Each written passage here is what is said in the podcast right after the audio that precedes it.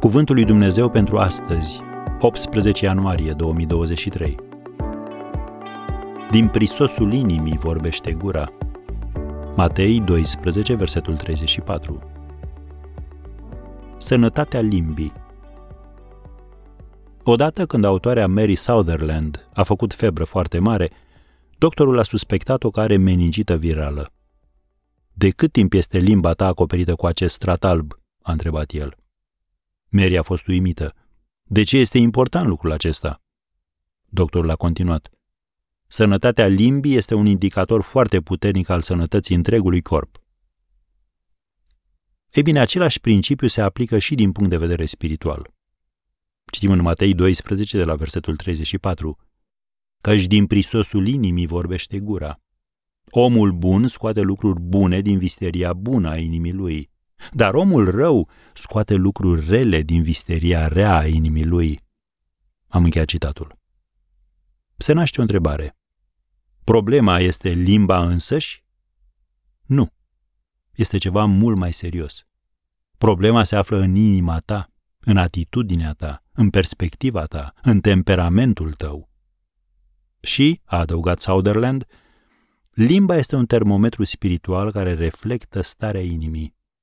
Cuvintele sunt instrumente ale puterii care pot zidi și încuraja sau distruge și crea confuzie.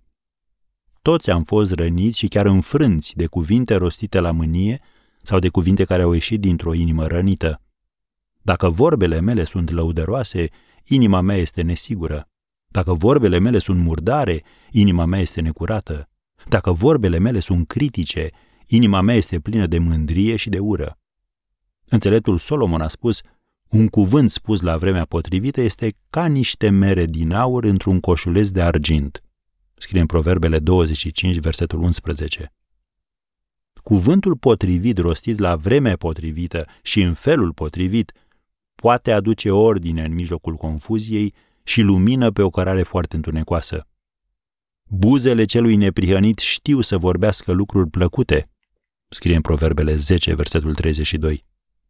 Dumnezeu ne oferă un radar spiritual ca să putem evalua o situație și să rostim cuvintele potrivite pentru acea împrejurare. Noi trebuie doar să verificăm ecranul radarului înainte de a vorbi. Am încheiat citatul din Mary Sutherland. Așadar, astăzi, nu uita că limba clădește și dărâmă lumea.